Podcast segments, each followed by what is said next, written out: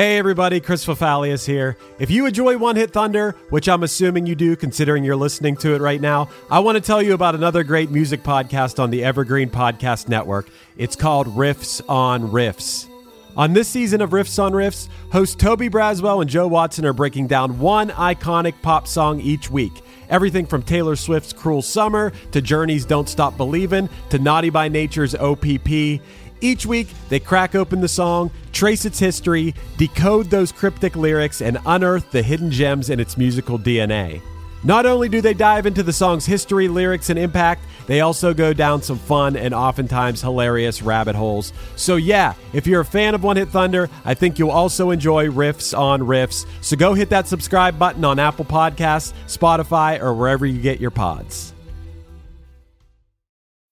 When you need mealtime inspiration, it's worth shopping Kroger, where you'll find over 30,000 mouth-watering choices that excite your inner foodie. And no matter what tasty choice you make, you'll enjoy our everyday low prices, plus extra ways to save, like digital coupons worth over $600 each week. You can also save up to $1 off per gallon at the pump with fuel points. More savings and more inspiring flavors make shopping Kroger worth it every time. Kroger, fresh for everyone. Fuel restrictions apply. Hey, everybody, I'm Chris Fafalios, and I'm the producer of Krista Makes a Podcast and the host of the One Hit Thunder podcast. And I'm Matt Kelly, host of Horror Movie Night and the producer slash the head of content for the Geekscape Podcasting Network. Between the two of us, we have, believe it or not, 25 years of podcasting experience, and we want to help you start your own podcast. We know podcasting and we want to share that knowledge with you. So, whether you're new to podcasting or you want some feedback on your currently active podcast, we want to help. Or perhaps you're just overwhelmed with all of the editing work. Well, we can help you with that also. You can contact us at info at we know podcasting.com for more information. We're excited to help your podcasting dreams become a reality.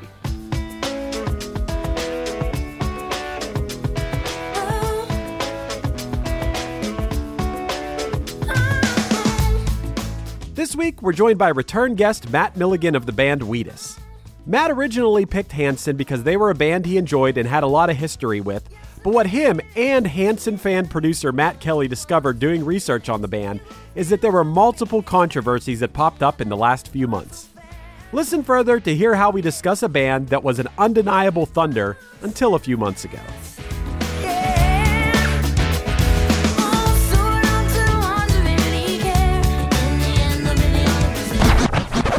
One hit is all you need to make the money guaranteed. And you can live off royalties forever. And it makes me wonder is it just a wonder or is it All right, Matt, you picked MMMBop, and right off the bat, I want to know why you picked this out of it out of a list of a thousand different one-hit wonders. What made you want to pick MMMBop? Okay, so there's a there's a lot to say here. I I do have quite a history Yeah. with the song, and I'll get into it. But I also loved the fact that well, it's funny because it turned out to be more controversial than I thought. But I knew this was a controversial pick, even when this song was really popular. It was so divisive. People, I mean, people really got angry at this song. I don't know. I just a- oh, anytime a song makes people so angry, I find that really fascinating. And I want to like n- get into what it is about a song that makes people so mad. Does that make sense? Yeah, it makes sense. I have a lot of thoughts on this song too. This came out, I was a senior in high school when this song came out. And so, yeah, I heard it. Did I like it? Absolutely not. I don't think I was mad about it. I think at that point, I didn't even care about a song. Like, I think if this would have hit when I was like 13 or 14, I would have absolutely despised it. But I think I was old enough to like, ah, that's a song for little kids. So this is funny because so you're a little bit older than me. When this song came out, I was, I think, 12. So I was arguably right in the perfect age. I was literally the age of like the kids in this band. And I was too young. I'm the oldest. I don't have an older Right. brother or anything like that. So I didn't have much music coming down to me at that age in my life. So I was really like a radio pop kid at that point. And this song was just completely inescapable. I mean, it was absolutely everywhere. And I, I have no uh, shame to say that I did enjoy it. And I did wind up picking up the CD, although I'm sure it was bought for me. I, I 12 years old, you don't have much money for CDs, but I did get the CD and I, I was, I was all in on it at that point in my life. But I do think that's that, you know, this is the, this type of song where that age makes such a huge difference. This was one of those bands that I think in their truest sense they were they were a guilty pleasure for me because Yeah. it was one of those groups that my sisters had the album and at this time i'm like listening to less than jake and mxpx and all these punk bands but deep down i'm like i really really really like this hanson record and i would sneak into my sister's bedroom and borrow the cd and listen to it because i thought that the songs were phenomenal on it like i thought MMMBop was a better song than people were giving it credit for from like a lyrical standpoint but i also found a lot of the deeper cuts on it to be very well written songs and the fact that like these kids who were my age or younger were writing and performing their own music was like something that was really interesting to me. So Matt Milligan's coming at it from the truest, most authentic way. It was you were a kid, you were about the same age as these kids, and Yeah. you were in your early music owning days, probably where you're making your own decisions and not just being spoon fed things by your parents or, or whoever. It's kind of you're making a conscious decision to like this. You're right in that zone. Just as like in the early 90s, when I'm making my first decisions about my first things I'm going to buy, I'm buying Vanilla Ice and MC Hammer and things like that. So, Yeah. you know, these things that, yeah, they don't hold up necessarily, but I can still like them because I have these memories associated with these songs. I, I know these songs. So you're the only one of the three of us. It's, we're coming at it from three different perspectives of three slightly different age groups. Whereas, you know, you're in the thick of things, Matt Milligan. Matt Kelly, you're what? You're a little bit older, but you are into punk rock, but you are, this is a guilty pleasure. And I'm coming at it from like, I don't like this song, but I also don't really Yeah. care about it. Hard pass. So someone had mentioned this in the this was one of the few times where we announced who we were discussing in the Facebook page in advance to get some feedback on the band because like this is one of those bands that I mean, are they or aren't they a one-hit wonder is like a little up to debate because they did actually have three songs that were in the top 20 on Billboard, but like most people on this planet will never know those songs besides the Fansons out there.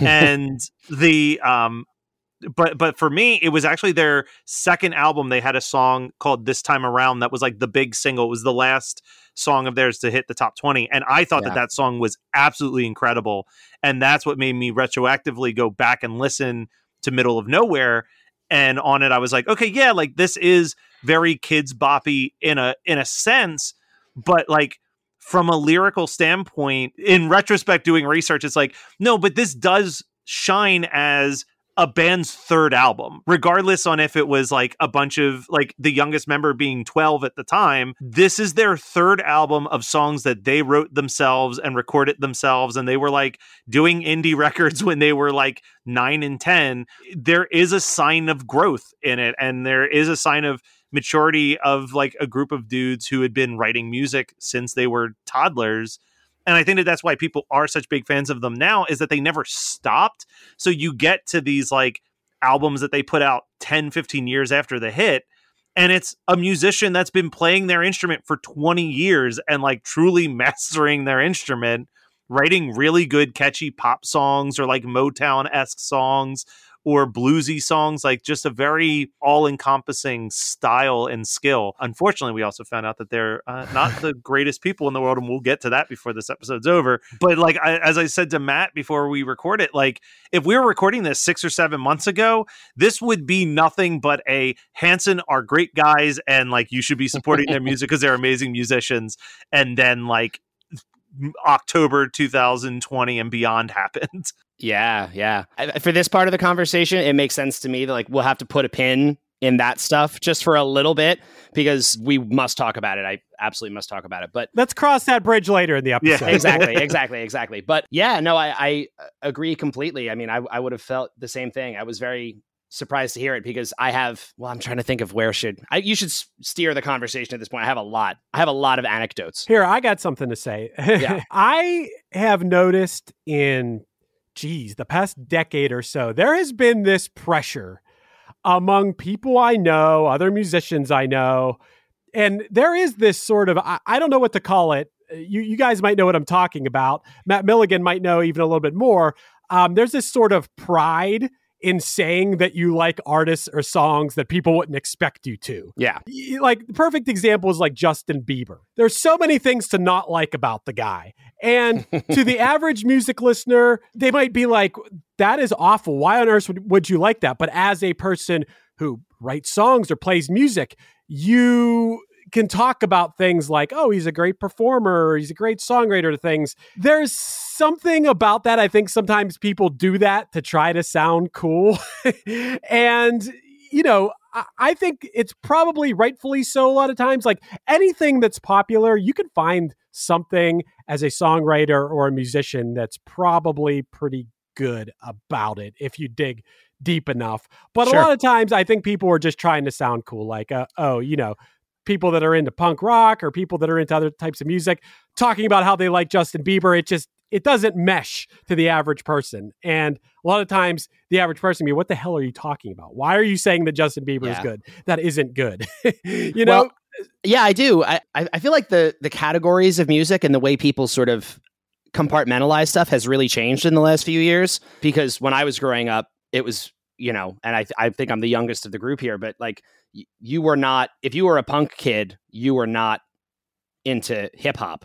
Or you were not into metal, or you were not into the in, even mainstream pop. That was not a thing. If you were, you didn't talk about it. Sure, sure, sure. Yeah, but like in in my, you know, I was I'm saying I the MMMBop came out when I was 12. By the time I was 16, 17, like you, I was full on punk rock kid, like both of you, and that was I I wouldn't even I wouldn't have touched that with a 10 foot pole. But now I feel like I see it more and more that it's so interesting to me that the lines have become so blurred in newer music where people really don't draw those lines in the same way. I hear more recent, like, you know, songs that get categorized as rap and hip hop.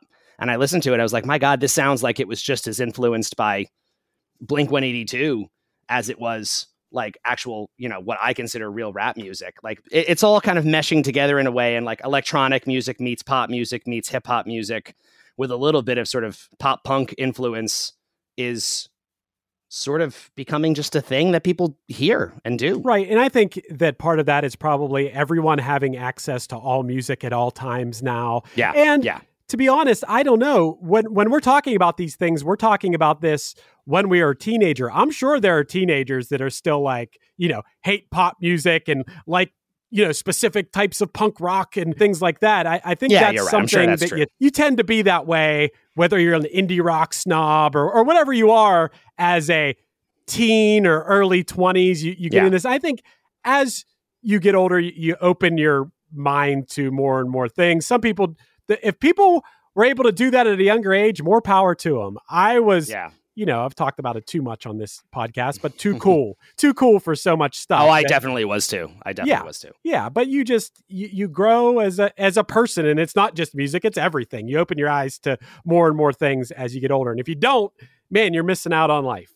But Mm. to bring it back to Hanson a little bit, Hanson has been one of those bands that have hung around in the background of my life forever, and I think that is most likely because there is such a strong contingent of women around my age. I would say anywhere from 10 years younger to me to 10 years older than me who are mega fans of this band.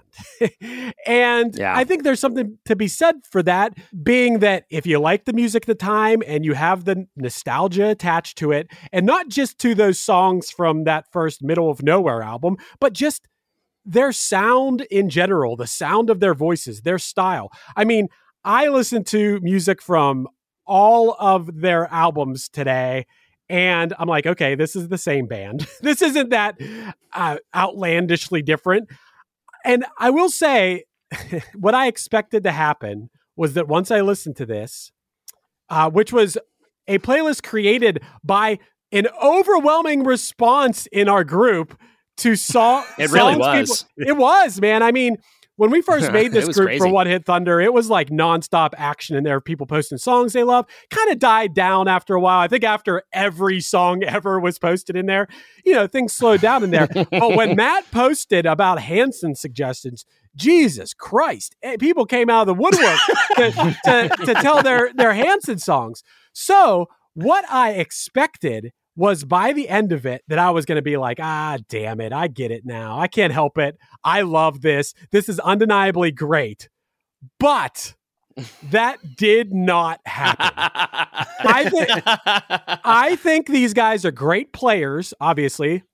They're solid songwriters. Everything about them, uh, as far as the recordings, they sound great. But, Matt Kelly, I heard you say this earlier.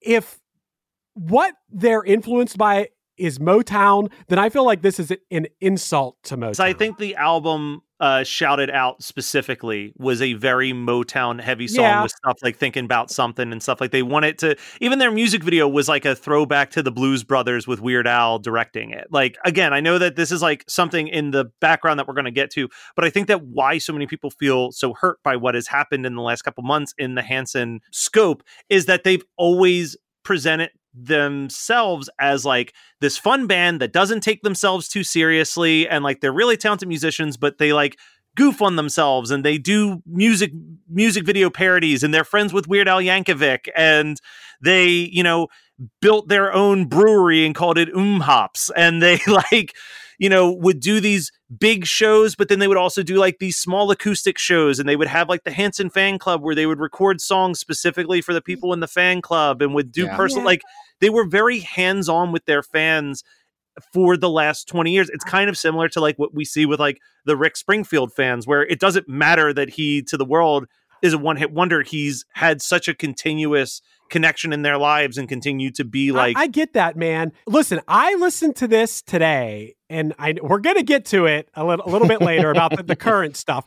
But I did tell myself that I, I'm gonna listen to this music for the quality of the music itself and keep that stuff out of my mind because that's recent and I wanted to approach this from a both sonic and songwriting and just those levels and not so much controversy. But Yeah.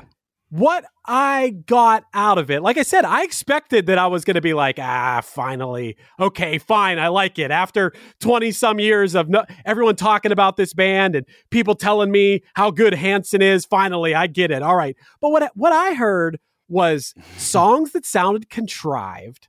The singing sounds very put on to me, like someone trying to sound breathy and soulful, but in essence sounds like a midwestern white dude's like I, it just there, there was no it, it sounded very yeah put on inauthentic and honestly i hated it i hate I, I I hate the music of Hanson, and that has no. And I mean, the controversy, yeah, the, the stuff about him now. It's like I will say this: I would be saying the same thing regardless of any right wing beliefs of this group. Is just because, mm-hmm. dude, I'm telling you that recently, this is a true story that you know I, I produced Krista Makes a podcast, and on it he was talking to me about I guess maybe Stephen Egerton of the Descendents is from around the same lives around these guys, and was talking to Chris about how good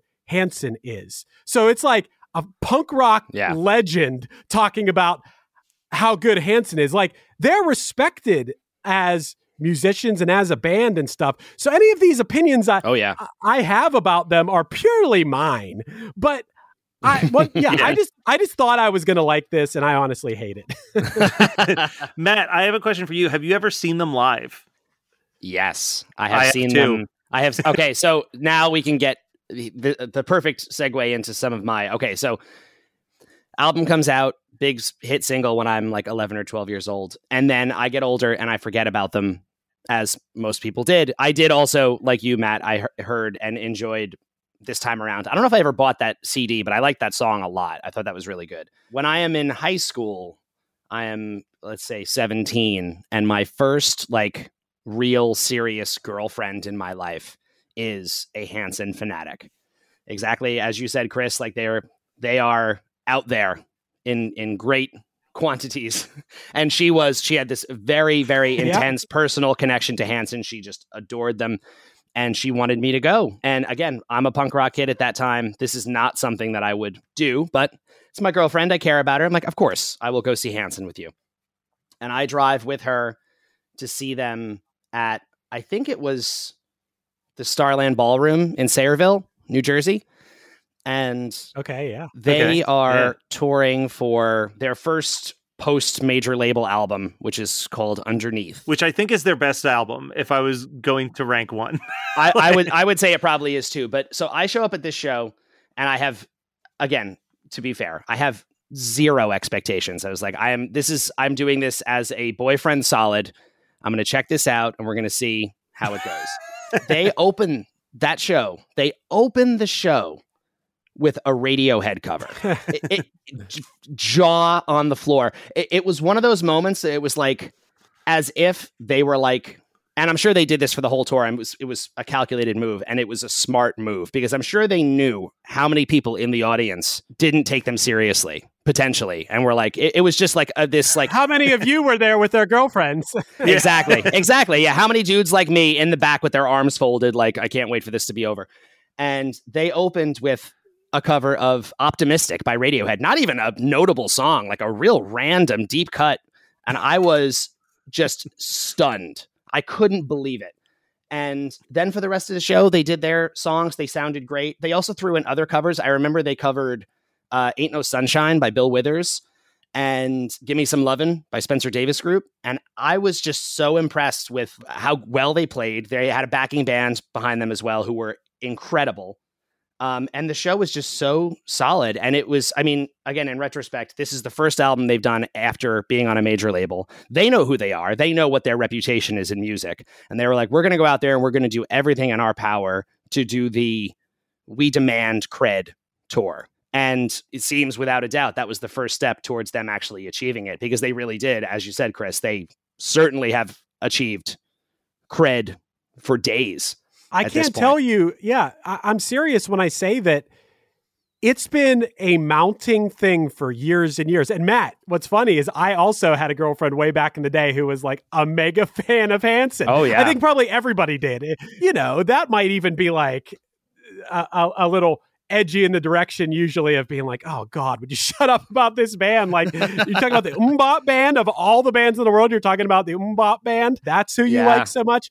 But there has been this mounting thing over the years. Uh, the uh, drummer in my band, Corey, he loves Hanson. He talks about, oh, they're amazing. They're, you know, in the thread, he was talking about them in, in this thread too, about how awesome they are. And just over the years, it's been Yeah. more and more people talking about this band. And I get that there's something magical. I'm an only child, so I would never be able to experience this, but there's something innate and magical about siblings or family members playing music together that probably goes even deeper than doing it with your friends or playing for a long time. Maybe there's something inside of you that just gels musically. there's something to be said for that too. And not not to mention the fact you've probably been playing music Yeah. from the time you were in single digits uh, in years of age. And harmonizing too. I mean, the vocal, True. the vocal harmonies. That's the Yeah. sort of thing you've been doing that since you could probably speak. Right. So there has been this growing legion of people in my vicinity talking about how good Hanson is for years and years and years. And I just never really heard the song or whatever. And I, it's not like I'm, let, let me say this one more time to make this clear. They are better than music than me. they are great players. They are great songwriters, everything about them. But that doesn't change the fact that I hate it. and I just think that it's a it's a there's a personal taste thing there, but just once again, like Sure. Yeah. Of course. I was expecting to like it and I, and I really didn't. I I had a friend who got me into them again. Like I was like, okay, I like this time around. I liked the album Middle of Nowhere, and then I like kind of promptly forgot that Hanson existed for like a decade. Yeah. And then I became friends with my friend Laura, and she was like, "Oh, you have to listen to the song Penny and Me. You have to listen to this song If Only." And like they, I I find that those two songs specifically, the reason why I think Underneath is their best album is like I think that those two songs are undeniable pop hits that only didn't do better because they're by Hanson. Like I think that if like any other pop artist recorded Penny and Me or If Only, it would be like a massive hit. She convinced me to go see them live one time and it was actually maybe 5 years ago. It was the Middle of Everywhere tour where they were celebrating 25 years of being a band, which is crazy because they're the same age as me and I was 30 seeing them perform. Man, I had such a good time at that show, and that was kind of when I was like, all right, I'm buying all their records. I'm gonna go. I'm going all in. I'm being a super fan for Hanson. I want to see them live again. Uh, and that was my opinions up until about three days ago. I agree with you on uh, Penny and Me, Matt. I think that is a I think that's a really, really, really good song by any metric. Well, let's. Uh, we always take a look at this. Let's take a look at what what else was going on in music at the time that this song. This, so this song peaked Oh, at yes. number one. Peaked at Oh, number yeah? one. This is literally the charts two weeks after we did the Mac Morrison episode. So the charts are almost identical for this. Wow. Mark Morrison, Return Mark to the Morrison. Mac. Yeah, sorry. Return of uh, the Mark. It's easy to make. Yeah, Return to the Mark by Mac Morrison. I see the Return of the Mac, yeah, is in there, but also there's Say You'll Be There by Spice Girls and I Want You by Savage Garden. Which one is that by That's the Chichicheri Cola one. the sort of like rapping verses one, yeah. Okay. Where have all the cowboys gone by Paula Cole was up there. Ooh. I mean, this is this is peak 90s. Yeah. this is this is very 90s. because because this I, I found this out recently before I even knew we were doing this episode, and this kind of blew my mind. MMMBop and most of that first record, I believe, is produced by the Dust Brothers. So the Dust Brothers produced MMMBop coming off of they had just produced Odelay for Beck, and then they finish Whoa. that record. they finish that record, and then they they produce MMMBop. That is the most mind blowing thing to me to think that they could do that. Like it's That's so wild. crazy. They went from Beck Hansen to Taylor Isaac and Zach Hanson. yeah, Oh, exactly. that- they were exactly. only producing Hansons. but but but it is it is interesting if you now like if you listen to MMMBop and you think about it through that lens. It actually does kind of make some sense. The production of MMMBop has a lot of those elements that you hear in like a I mean obviously the songwriting is really different. It's a different genre of music entirely, but it still has that sort of like you know the guitar based sort of like pop rock top. The beat of it is like a little bit almost like a hip hop looped drum beat to it. I actually have no idea how the drums on MMMBop were recorded because obviously Zach was the drummer, quote unquote, but he was 10 at the time. I wouldn't be surprised if it was some sort of a loop or a. It sounds a little bit like a loop to me on that recording, but it has that like almost like hip hop feel in the verses. well, there's record scratches in it. There's And the record in it. scratching, which is loaded with it. You know, it's it's funny in Wheatus in 2019, we did for our Patreon. Um, we let Patreon members make requests of songs they wanted to hear us cover. And people got to do voting, and we had this whole Right. voting structure of like, what songs do you want to hear us cover? And one of the ones that won was we did about 10 songs, and one of them was MMMBop. So we covered it in the basement in our studio for Patreon a few years back. You can actually see it on YouTube. It's up there now. The crazy thing, and we wound up doing like a Fleetwood Mac song. We did a song by The Darkness. We did Hold On by Wilson Phillips, which was hilarious and fun. Nice. But the craziest thing that we realized in the process of doing that is musically, MMMBop was the closest to what we were already familiar with than anything else that we had to do. Because it had this keys, bass, drums, and guitar sort of structure. It has the record scratching in it, which Teenage Dirtbag has, because it's also from sort of that same era where that was such a thing that happened at that time, that like late 90s, like it was the ultimate, like, let's put a little edge on our pop song. Throw some record scratching in there for no discernible reason. you're coming in into this having performed the song, and I will note you you are added to the pile. Which, dude, I don't know if I believe this number, Matt. Matt supplied these stats. I I find it really hard to believe that this is true. But Matt says that there have been over ninety three thousand covers of Bop on YouTube. I, That's according to MTV. I, I'm just reporting MTV numbers. ninety three thousand, dude. That sounds that is a that's a shocking number. Well, yeah. I guess I'm one of that 93,000. yeah. I don't know when that say. I don't know when that that that number was confirmed. I might even be more than that at this point. Yeah, that was in 2016 by MTV. Okay, so 93,001 then. God. well, but here's here's the thing I was going to say is that in another note that Matt made here is Isaac Hanson commented that they don't like most of the covers as people seem to syncopate the chorus incorrectly. Did you guys syncopate the chorus correctly? I guess it is tricky. I'll tell you right now, we actually had enough of. okay, so in Wheatus, Brendan is our primary singer, but we have two women who do backing vocals for most of the songs. And Right. MMMBop was one of a couple that we did where we actually let our backing vocalists sing lead. And they basically took the voices of the Hanson boys. And Brendan sang a little bit of the chorus, but not the whole thing. And the a big part of it was he had Mhm. the hardest time getting that chorus right. Because doing that while also playing the guitar part at the same time, it does have a bizarre syncopation to it. If you like really break down like the the syllables and the way that they deliver that line, and it was just, I mean, it was also supposed to be Yeah. a really fun. This was one of those things where like, oh, this is going to be a fun like we'll crank out some covers in the basement, and on this song, it was both the most familiar and also surprisingly challenging for us to get in a place that we were feeling really good about it. And it got to a point where it's like, we're spending way too much time trying to perfect MMMBop. We got to move on. So like, Brendan, you stop. We're gonna let the we're gonna let the girls get this right. Okay, so maybe maybe my opinion is slightly changing. I really haven't thought about it this way, but that chorus alone, you know, I wouldn't or couldn't have necessarily wrote that, and I don't even know if I could sing it a cappella. Another day is here, and you're ready for it. What to wear? Check. Breakfast, lunch, and dinner? Check. Planning for what's next and how to save for it? That's where Bank of America can help. For your financial to-dos, Bank of America has experts ready to help get you closer to your goals. Get started at one of our local financial centers or 24-7 in our mobile banking app. Find a location near you at bankofamerica.com slash talk to us. What would you like the power to do?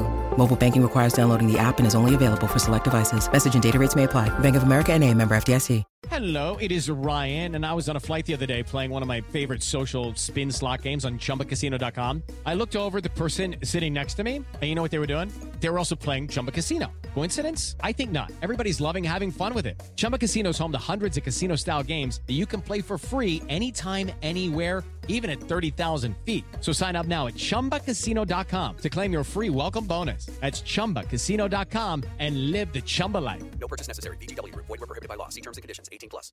so one of the things that I learned while researching this that I didn't know was that this whole song is built off of the MMMBop part was a backup part on a different song that they never recorded and they were like this song isn't working but this backup melody that we're doing harmonize wise they were like I think this is actually a hit so they just took Mm. this backup melody vocal and turned it into a chorus and then wrote a song around that instead Yeah, Interesting. Yeah, I saw that. That is interesting. Hey, I, I got to say this too.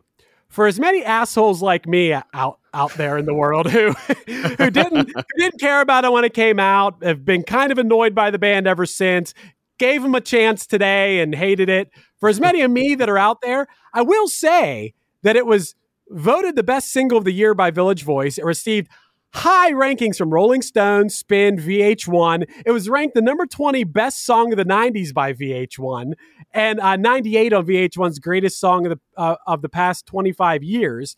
And also like it's beloved by people still today. So, regardless of my little opinion about it, the song itself has lived on and and I don't know, there's something to be said for that. It's whether I like it or not, it has become timeless. I've legitimately found myself thinking about some of the non-chorus lyrics in this song constantly.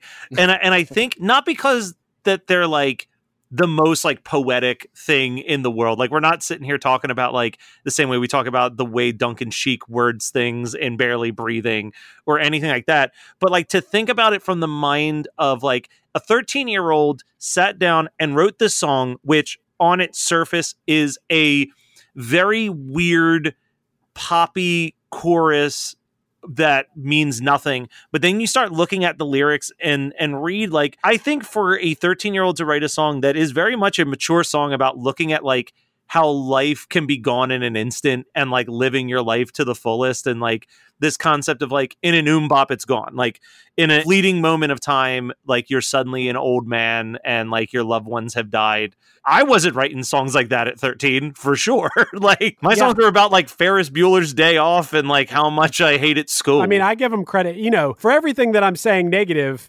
I think maybe I'm convincing myself that MMMBop's a really good song, and, and maybe maybe MMMBop is actually the saving grace of this band for me. Whereas I'm sure for Mega Hanson fans, they're probably like, oh, you know, MMMBop's whatever. It's their it's their deep Yeah, cuts yeah, that yeah. are actually the good songs. But I think this might be the good song, and I think that's a good point. Matt, that they're writing stuff that's ahead of their time as young kids. So yeah, yeah, that's. that's Oh, I like the fact too. Again, the message of the song is very thoughtful and interesting, but also a lot of the phrasings of the lyrics are very childlike, which I appreciate because they were written by a kid.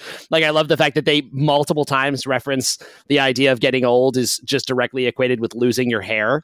Like that's the that's their marker of like like you know like when you get old and lose your hair, that's when it's all gone. That happens in in one MMMBop. which would have been the absolute crisis of all time for Hanson. yeah, exactly. that, These that would have yeah. been the worst thing. with their flowing locks of hair. Like, Um, oh my god, can you imagine? It is maybe the most like quintessentially '90s music video ever made as well. Oh, it's a strong sure. contender. It's amazing to watch Them- now. the the green screen work in it is phenomenal. For And then just like it, the weird like jittery camera thing where like every few frames are removed, and then just them skating around a parking lot. And Zach, oh my god, the ten year old with the like the cornrows braids in his hair. It was like, what is happening, guys? Jesus. The one other thing that I'll say before we dive into to the more recent developments is Chris, you do have to give a little bit of credit. We just talked about B*Witched and how B*Witched got dropped from a record label and they Oh, were yeah. like, "Man, I guess we're not a band." They were like, "Well, we got dropped from a record label. Time to do the indie gra- indie band route." I'm so glad you mentioned that because I almost forgot to say it. That was my other. Okay, so just really quick.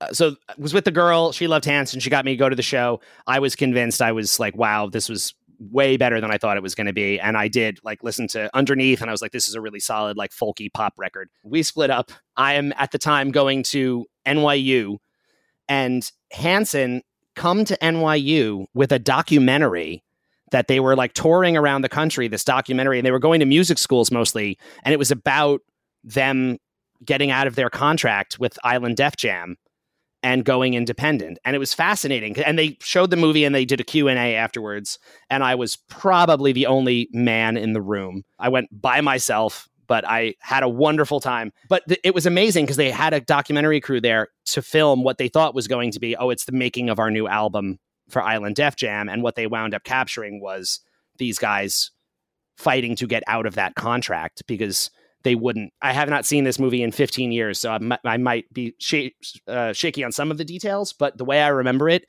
is they delivered to Island Def Jam something to the tune of like 50 to 75 songs, and they just kept saying no. They were they were locked into a contract where they needed to deliver another record to them, and every time they did, Def Jam was like, we don't like it. You got to do it again. And they were stuck. They couldn't get out of that deal. It was like you we need to release the record, but they didn't have to release a record unless they thought they could sell it. So these kids were just like writing and writing and writing and recording, presenting songs. No, okay, let's make another record. And they just did it for years. It's the reason why they were gone for like a long time. They got stuck. And finally, at a certain point, they were like, we need to lawyer up and get out of this. It was a very impressive story again of them like, well, what are we going to do now? Well, let's start our own like record label and let's release some of this music. They couldn't use any of those songs that they delivered to Def Jam were gone because even though Def Jam didn't want to release them, they owned them because they were recorded in their studio. It was crazy story. Wow. I mean, mad respect to them for that. Yeah, it was like they they knew that they had fans and they knew they had people out there who were interested, and they were like, "Well, let's just do it. Let's just do it ourselves and and see what we can make of it." And for many many years, despite not having really like radio hits following their major label years, they had huge live tours and just built it up enough where they had enough of a dedicated following that they could keep doing their thing and you know making it work. I actually love that. I, I love that about them. I was going to say if we go long enough, we might be able to turn you, but let's let's turn to the to the stuff that's going to make us all hate Yeah, them. it sucks. It sucks. It, It does. It, it really sucks does. that maybe you guys would have convinced me. you, you, you guys may have convinced me to be like, I know. no, dude, just go listen to this Penny song. go, just, just give them another chance. Just, you have to. And then just the mounting Yeah. pressure of the world might have just made me like listen, do pull a Matt Kelly and Matt Milligan. I don't know if you know this about Matt Kelly, but when he was a kid. He used to take all his least favorite songs from the albums and put make mixtapes out of them and listen to all his least favorite songs from bands' albums to make himself try to like them. Oh, that's amazing. yeah. Maybe I would have had to have done that with Hanson, except so I'm gonna preference this with preference. this statement. Preface. You're going to preface it. I'm going to preface this with a few things. Undeniably, the next there's four major controversies that have happened in a very short Woo! span of time, and they ain't good. All right. If they actually want people to like Hanson again, they really actually have to put action into their apologies and like Yeah.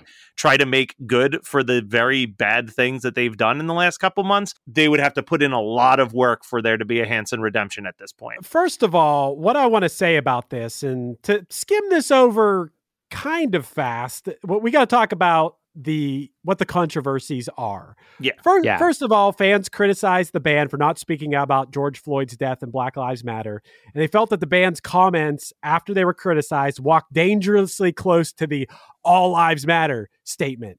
Which I didn't dive too far into that to know if there was some sort of misunderstanding there, but that's one thing to be said. Okay, that that's one that's part one of the controversy. Part two, Yes. Zach Hanson, which is the youngest, Youngest, yeah. which I'm Mm. surprised because for some reason I thought that one who's like the he reminds me of the the Danny Wood from New Kids on the Block of the band. Do you know which guy I'm talking about? The tall one. I, I just Yes, I do. I assumed Yeah. that the tall one might have been the, the problematic one, and I don't know why I thought that. Some something about the cut of his jib. but okay, so the young one, who what at this point? What is he? Thirty five or what is he? Forty? He's I, I, either my age or slightly younger. He might Okay. be Matt's age. He might be about my age. Yeah. So like Yeah. 34, 35, something like that. Yeah.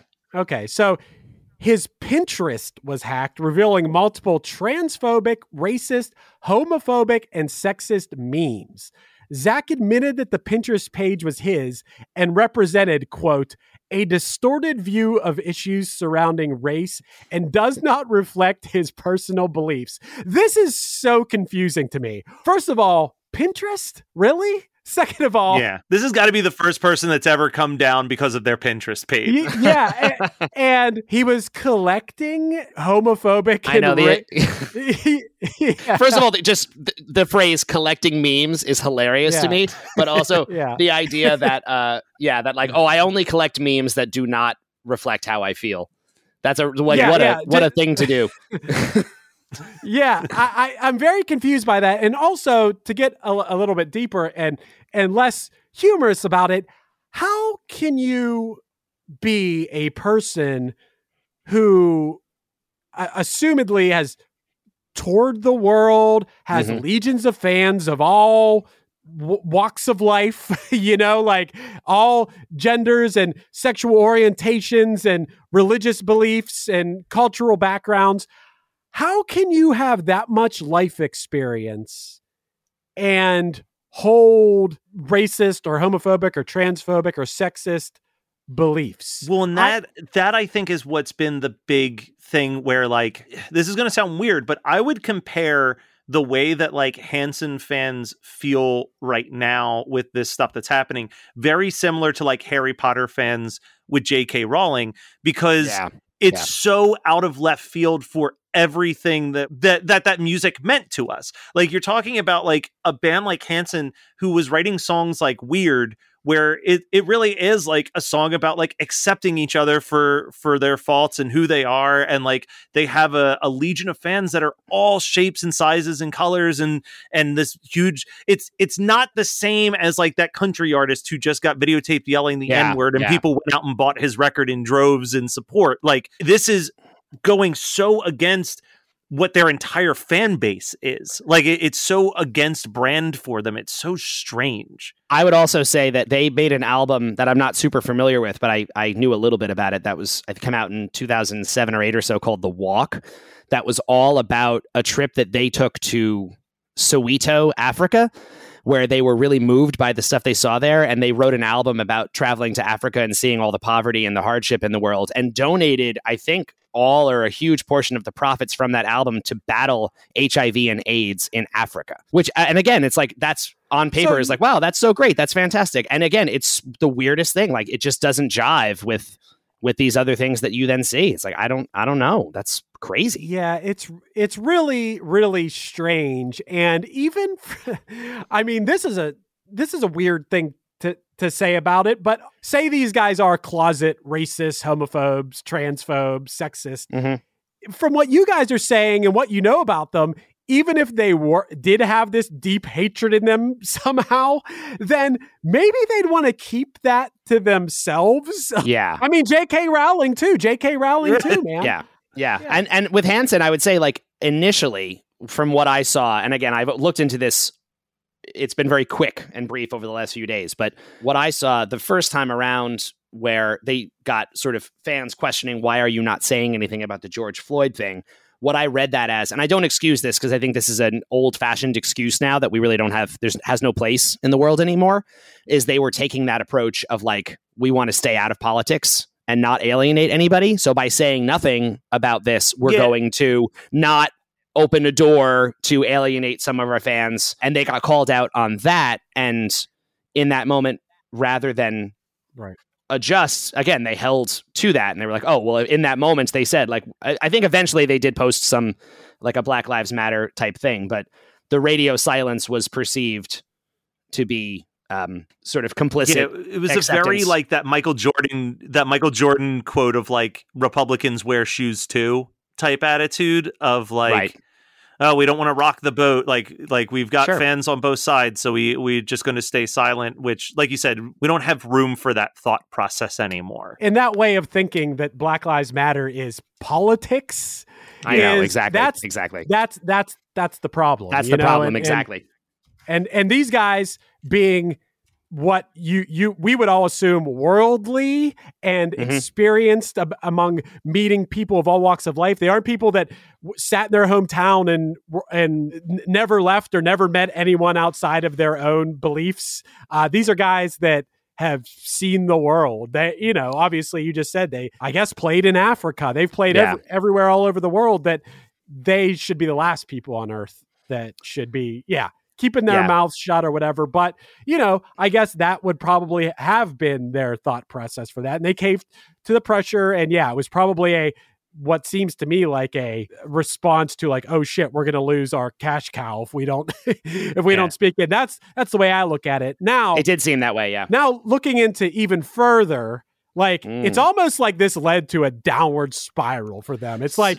thing after thing the next thing that happens is then isaac He's the one that you thought would be the troublemaker. yeah and turns out he is um He is. You nailed it. he yeah he he posted something along the lines of people trying to cancel thanksgiving christmas and easter in the face of covid and that he would not comply like my head's gonna explode trying to like do, do any of us not want to hang out with our families uh, during the holidays and do all these like like motherfucker like this is not some conspiracy. This is a disease that sucks, and we, you know, like that's that's the kind of stuff Yeah. that just I, I get so fucking mad about. And and la- he later said it was an emotional mm. response to something happening in his personal life. Like fuck you. Like we all have stuff happening in our personal lives that suck, and we're not out there spouting bullshit. Like eh, that. That's not the response to that. yeah. Exactly. Hey, and then the last thing, which all these things are bad, and I would say fuck you to this band about all these things.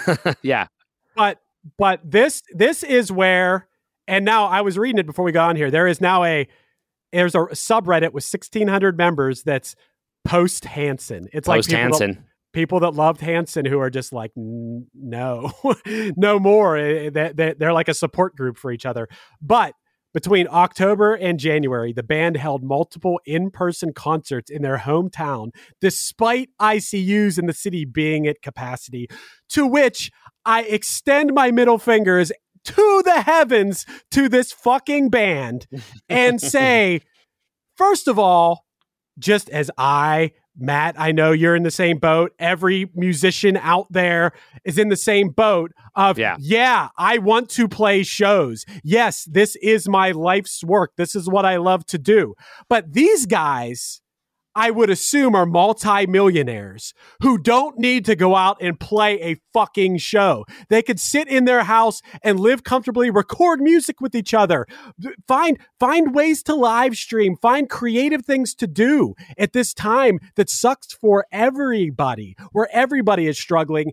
And these motherfuckers, and I don't mean to get so belligerent, but fuck this band. fuck this band forever. Do not buy their albums. Do not listen to them. Do not give them a stream. if they are fuck, they fucking endangered. And I will say that right now, it is a fact. It is an absolute fucking fact that this band played live in person concerts in their hometown while their hospitals were maxed out and people were in ICUs. It is an absolute fact that because they did that, there were people that through transitive property of people going to the concert and spreading the disease, people died because this band had to go play fucking MMMBop in their hometown. So fuck Hanson forever is what I say. You just like lit a fire and just set the last like 25 years of work just to fucking ashes. It's so devastating. It's Uh, a uh, shame. I mean, I was going to say because it's the, it's in Tulsa, right? I know they're from Yeah. Tulsa. This is where the shows happen, and of course, that's where you know last year that's where like Trump held his rally in the midst of the COVID pandemic as well. So I again, you know, I don't want to shit on a city. I've played in Tulsa and I've had a wonderful time in Tulsa, and there's wonderful people there, but. uh, uh, You know, and it's just not to defer any blame away from Hanson because no matter what, they shouldn't be doing these shows. But like, what is going on in Tulsa?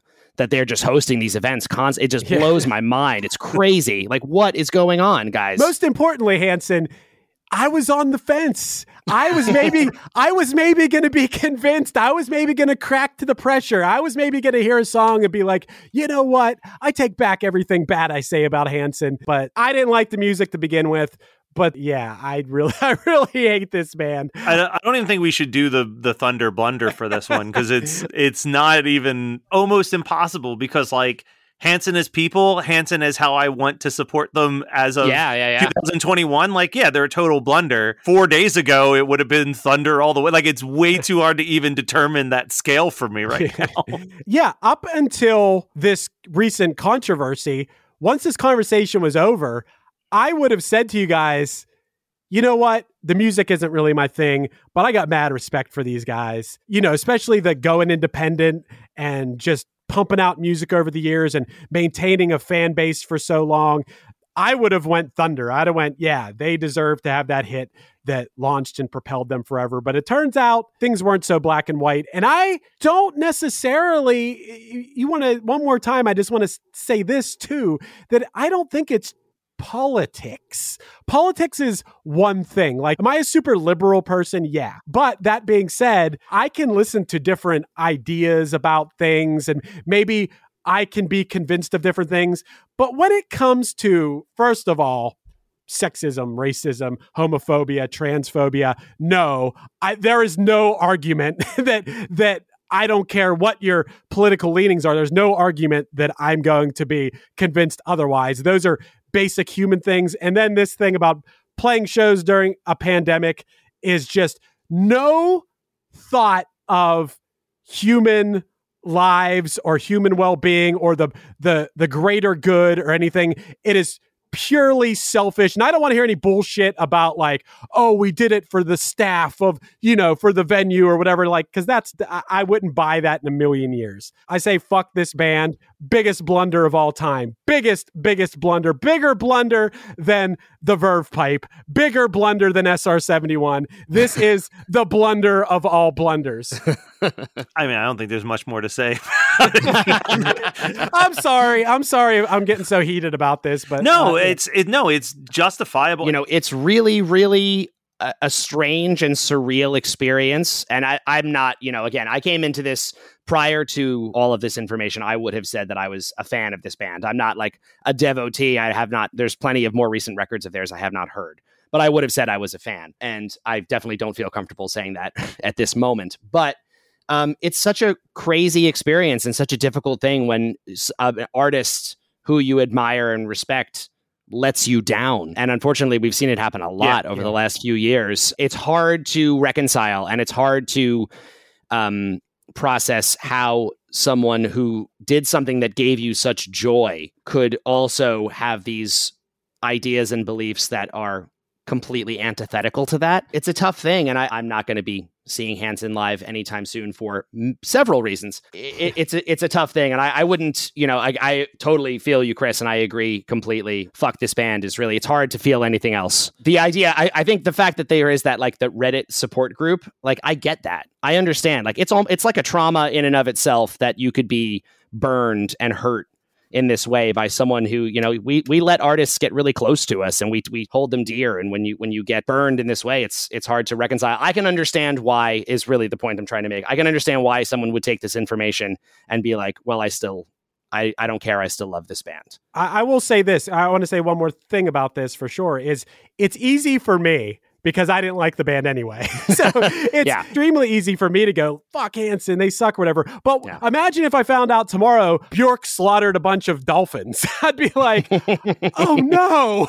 Like, yeah. Yeah. Or, you, you know, like Ben Folds beat up a kid or something. Like, I, I would be like, I, I, I I understand the feeling, like you're saying, of the fans being let down and how you do you let artists into your life and you you love them and you you you have expectations of them you know i don't feel like my expe- expectations for artists are for them to be perfect human beings or something Yeah, no, for sure. if nothing else, I think Hanson, along with J.K. Rowling, along with Joss Whedon, along with a lot of these uh, recent things, is like I can't define myself by the people who I enjoy. I have to define myself by what I personally believe and feel is right or wrong. yeah and i think that we can this is really uh, hey matt first of all i i hope you don't feel uh, upset that we're we're destroying Hanson so much and you picked this as your song for the episode no, no, no. I, yeah i think this is really interesting to talk about actually I agree. think Again,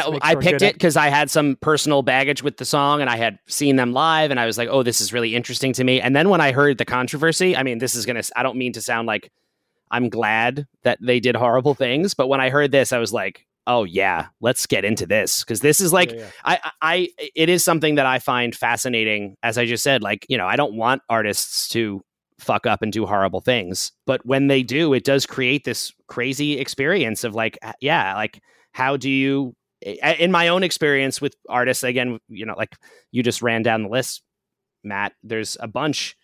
And I've had experiences before where in some cases, you know, you can find, you can still find something to love in there and you can be like, well, I really don't like this person's belief, but I can still find things that are important to me about Harry Potter, for example. But in other cases, you kind of can't, and you gotta like again, you start a Reddit support Yeah. group, and you you take your CDs and you throw them away, and you you move on with your life, and that's that's it. I mean, that's a that's as Well, as and- consumers of art, we all have to make that choice, as you know, in this in this day and age. Unfortunately, I remember hearing someone say this, and this has been sticking with me for. I heard this on a podcast maybe two years ago, and I, I think that it applies to the Harry Potter stuff, and it applies to the Hanson stuff, which you know they were talking about. Someone asked them, "Can you separate the art from the artist?"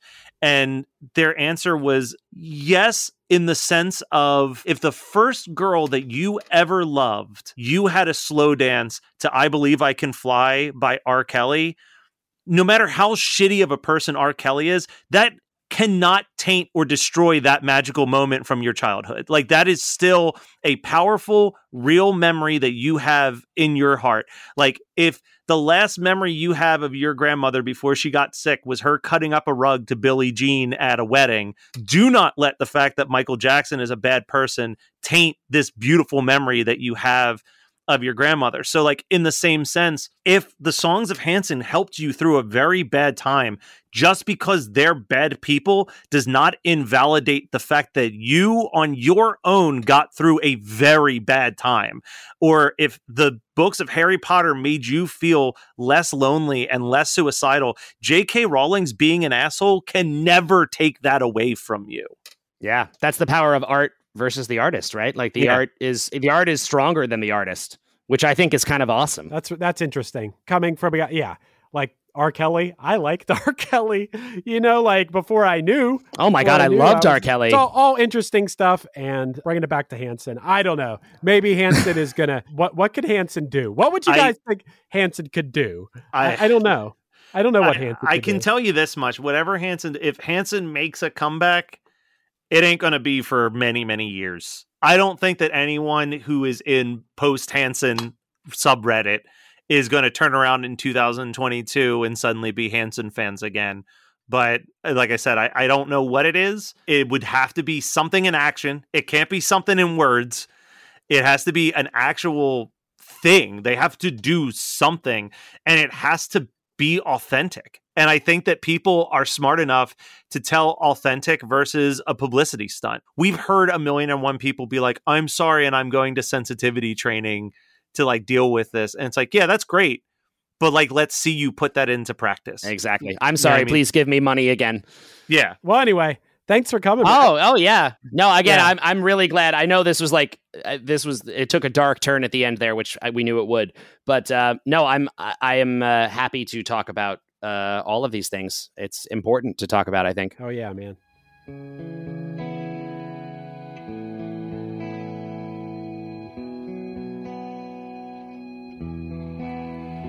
With the jobs This has been One Hit Thunder. One Hit Thunder is hosted by Chris Fafalios of the bands Punchline, Pack, and Another Cheetah, and produced by Matt Kelly of the Geekscape Network. Underneath me, you're hearing Battle Scars off Punchline's album Action. Visit punchline.com for more music and merch. Matt and Chris have a new company called We Know Podcasting. If you've always wanted to host a podcast but don't know how to get started, want some feedback on your current podcast, or just need someone to edit your show, we're here to help. Visit WeKnowPodcasting.com for more information and our rates. And let us know your thoughts on the show by emailing us at onehitthunderpodcast at gmail.com. Make sure to rate, review, and subscribe to us on your favorite podcasting app. And tune in next week for another episode of One Hit Thunder.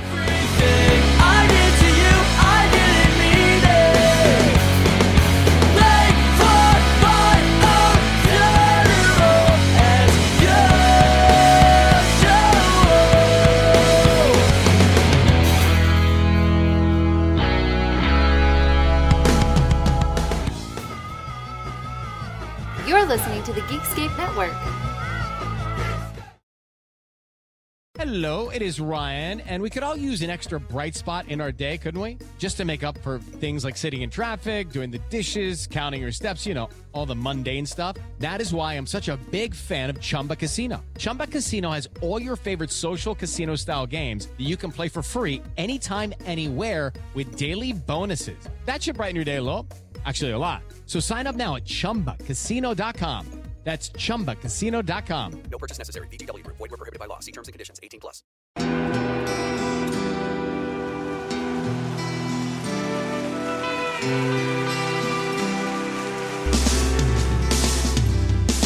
I don't think it overstates things to say that the Beatles were the greatest gift to entertainment and culture of our time, a secular religion, if you will, with their universal appeal and demonstrable impact on people's lives.